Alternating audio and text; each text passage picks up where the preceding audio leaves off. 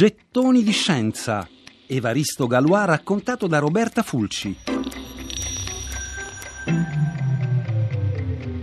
Evariste Galois, appena ventenne, arriva al luogo dell'appuntamento, vicino allo stagno Glacier.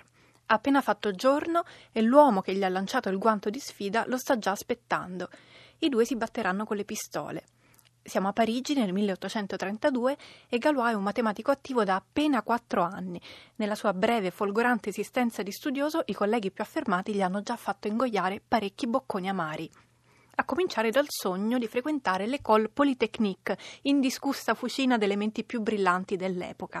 A 17 anni, già immerso in una febbre matematica totalizzante, Galois, senza dirlo a nessuno, tenta l'esame di ammissione. Probabilmente il suo modo di studiare è già troppo fuori dagli schemi e l'esame va male. Ma il secondo tentativo, un anno dopo, è davvero molto peggio. Pochi giorni prima dell'esame, il padre di Galois, sindaco di Bourg-la-Reine, la cittadina da cui proveniva la famiglia, si era suicidato. Fare un esame in quelle condizioni sarebbe stato proibitivo per chiunque. Si racconta che dopo una discussione sui logaritmi, Galois lancia il cancellino contro la commissione con il risultato che potete immaginare. Dato che non si poteva provare più di due volte, il sogno di studiare l'École Polytechnique era svanito. Ma Galois a quel punto aveva già prodotto la matematica per cui oggi è famoso.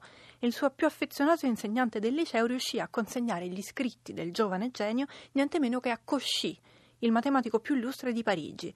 Così promise varie volte di farne un resoconto ai colleghi dell'Accademia delle Scienze, ma in realtà non lo fece mai. Un anno dopo, Galois presentò di nuovo i suoi risultati per concorrere al Grand Prix Mathématique, un premio prestigioso bandito proprio dall'Accademia delle Scienze.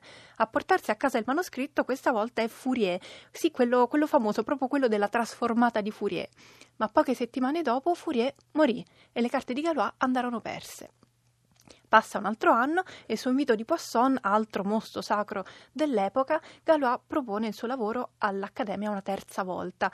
Passano i mesi, infine Poisson risponde, dice che il lavoro è troppo difficile da comprendere e questo è stato il terzo tentativo. Una bella collezione di insuccessi, però Galois non mollava. Nel mio lavoro non ci sono cognomi altisonanti scritti in caratteri cubitali per rendere omaggio a scienziati quotati, la cui protezione sarebbe indispensabile a qualsiasi ventenne, scriverà nel 1831.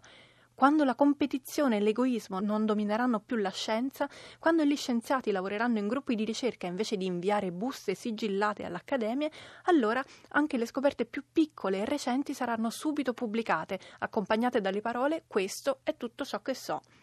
Sembra di sentire un sostenitore moderno dell'open access e invece è Galois, Galois 200 anni fa, Galois che nonostante tutto voleva che i suoi teoremi fossero pubblicati e conosciuti e alla fine seppe trovare il modo durante la sua più fruttuosa notte di lavoro, la notte prima del famoso duello. Gettoni di scienza. Evaristo Galois raccontato da Roberta Fulci.